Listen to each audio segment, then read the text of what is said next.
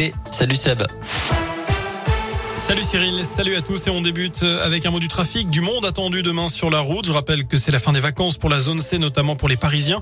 Ce sera orange demain dans le sens des départs, mais aussi des retours en Auvergne-Rhône-Alpes. Des ralentissements sont à prévoir sur la 43 entre Lyon et Chambéry. À la une, avis aux retardataires, c'est le dernier jour ce vendredi pour s'inscrire sur les listes électorales si vous voulez voter à la prochaine présidentielle. Ça se passe uniquement en mairie, alors qu'Emmanuel Macron officialise sa candidature. Le chef de l'État va briguer un second mandat, il le dit dans une lettre mise en ligne hier. Publié ce matin dans la presse quotidienne régionale. Et d'après plusieurs médias, le chef de l'État s'exprimera à nouveau ce soir avec un message sur les réseaux sociaux. De son côté, Philippe Poutou affirme avoir les 500 parrainages nécessaires pour participer à l'élection présidentielle. Le candidat du nouveau parti anticapitaliste assure que 13 000 maires ont été rencontrés depuis juillet. C'est le sentiment d'une victoire. Fin de citation. Il devrait donc y avoir 12 candidats sur la ligne de départ lors du premier tour le 10 avril. D'ailleurs, votre choix est-il déjà fait?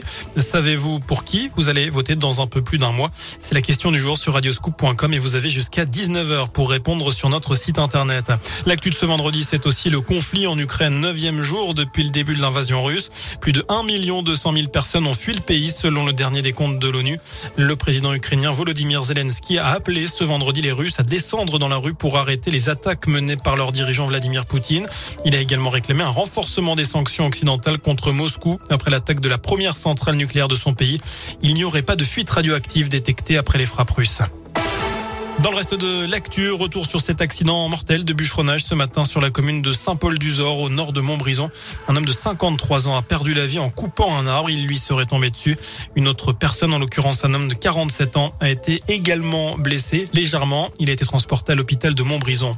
On passe au sport du foot vers une influence record pour la réception de Metz. Le chaudron devrait bouillir dimanche pour le choc de bas de tableau entre la SS 19e de Ligue 1 et Metz 18e.